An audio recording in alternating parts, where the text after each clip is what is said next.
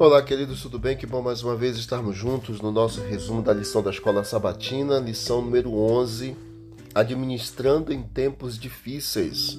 Hoje, 12 de março, domingo, colocando Deus em primeiro lugar. Leia 2 Crônicas, capítulo 20, verso 1 até o verso 22. E quais são os princípios espirituais importantes que todos nós podemos tirar da história para as nossas lutas pessoais?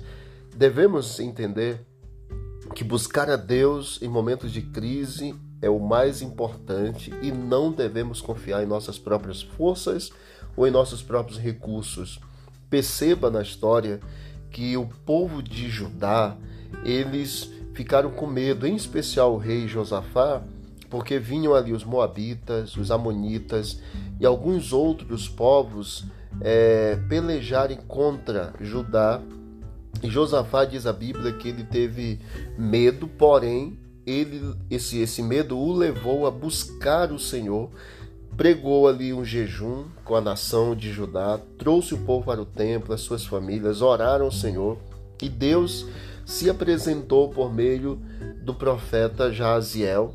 E nesta hora que Deus se apresentou por meio do profeta, que Josafá já havia dito que os olhos estavam postos no Senhor, que eles não sabiam o que fazer, mas confiavam no Senhor, é, exatamente Deus se apresentou e houve o milagre que Deus queria realizar. Ele falou: Olha, vocês vão pelejar, porque essa batalha é minha, e vocês irão vencer, porém vocês não usarão nenhuma arma, irão apenas louvar, cantar.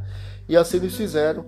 E diz a Bíblia que a vitória de fato veio e os homens de Judá eles levaram três dias depois da vitória para recolher os despojos da batalha e no quarto dia eles voltaram cantando para Jerusalém enquanto eles estavam caminhando.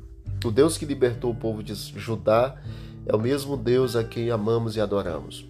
E seu poder é tão grande hoje quanto também foi naquela época.